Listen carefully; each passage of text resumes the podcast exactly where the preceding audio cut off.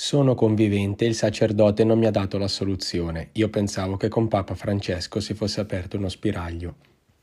Quesito. Caro padre Angelo, le scrivo in seguito a dei giorni difficili che sto vivendo.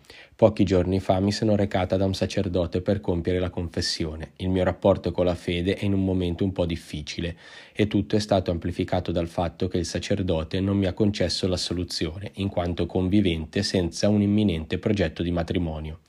So che secondo la dottrina le coppie che vivono in uno stato di convivenza non hanno diritto a ricevere l'Eucarestia, ma, nonostante questo, l'incontro con il sacerdote mi ha provocato molto dolore e attraverso le parole del sacerdote mi sono sentita non degna di Dio. Pensavo che si fosse aperto uno spiraglio, anche grazie alle parole di Papa Francesco, nei confronti delle coppie conviventi, ma evidentemente ho frainteso le sue parole. Grazie, Daniela. Risposta del sacerdote. Cara Daniela, 1. Non si tratta di aprire spiragli, ma di sapere che cosa sono i sacramenti e a che cosa servono. Il sacramento della confessione o riconciliazione esprime da parte del soggetto che si confessa il pentimento dei propri peccati e la volontà di cambiare vita e non offendere più il Signore. 2. Chi è convivente di fatto vive la propria sessualità in una maniera che non è conforme al disegno di Dio. La convivenza indica precarietà, manifesta insicurezza di donarsi per sempre. Nella convivenza si è in qualche modo in prova. 3. Ma il rapporto sessuale sul quale la convivenza si fonda di per sé indica qualcosa di più grande. Esprime la volontà di donarsi per sempre, di essere di quella persona per sempre. Anzi, presuppone già una consegna o un esproprio dell'uno all'altro, cosa che avviene al momento del consenso nuziale, diversamente è una finzione. 4. Tanto più perché nella convivenza di solito si esclude l'aspetto procreativo iscritto nella finalità stessa del rapporto sessuale. Anche questo, a suo modo, manifesta una falsificazione del disegno di Dio sull'amore umano e sulla sessualità, diceva Giovanni Paolo II.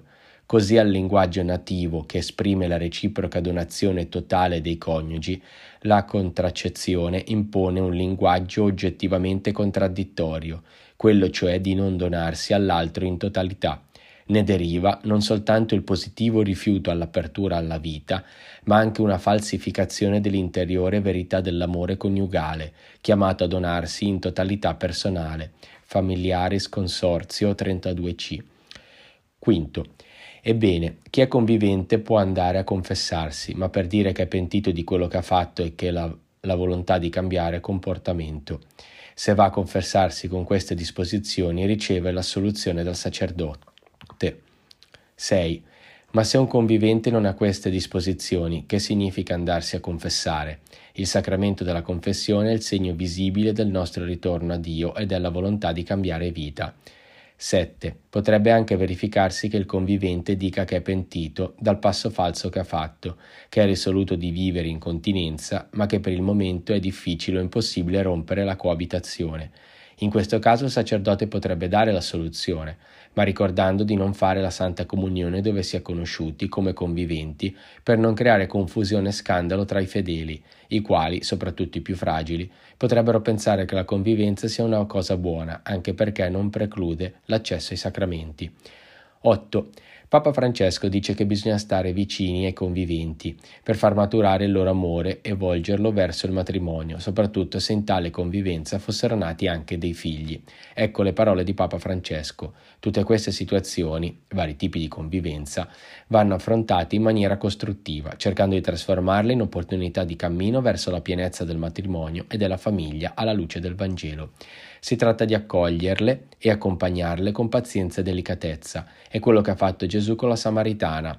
Vedere Giovanni 4 dall'1 al 26. Rivolse una parola al suo desiderio di amore vero per liberarla da tutto ciò che oscurava la sua vita e guidarla alla gioia piena del Vangelo. Amoris Latizia 294. 9. Pertanto, nella tua situazione attuale, io partirei da quello che ho detto nel punto 7. In questo modo ti apri a Dio vivendo nella sua grazia. Questa è la cosa più importante, in ordine alla quale vale la pena qualsiasi sacrificio, soprattutto se si tratta di compiere un peccato. 10. Vale anche a questo proposito quanto ha detto Gesù nel discorso della montagna. Se il tuo occhio destro ti è motivo di scandalo, cavalo e gettalo via da te. Ti conviene infatti perdere una delle tue membra, piuttosto che tutto il tuo corpo venga gettato nella gena. E se la tua mano destra ti è motivo di scandalo, tagliala e gettala via da te. Ti conviene infatti perdere una delle tue membra, piuttosto che tutto il tuo corpo vada a finire nella gena. Matteo V, dal 29 al terzo versetto. Qui per occhio o per mano destra si può intendere benissimo anche la relazione sessuale fuori dal matrimonio. Parti dunque da quanto ti ho detto. Il Signore dà la forza a coloro che gliela domandano. Io la chiedo per te assicurandoti la mia preghiera. Ti benedico, Padre Angelo.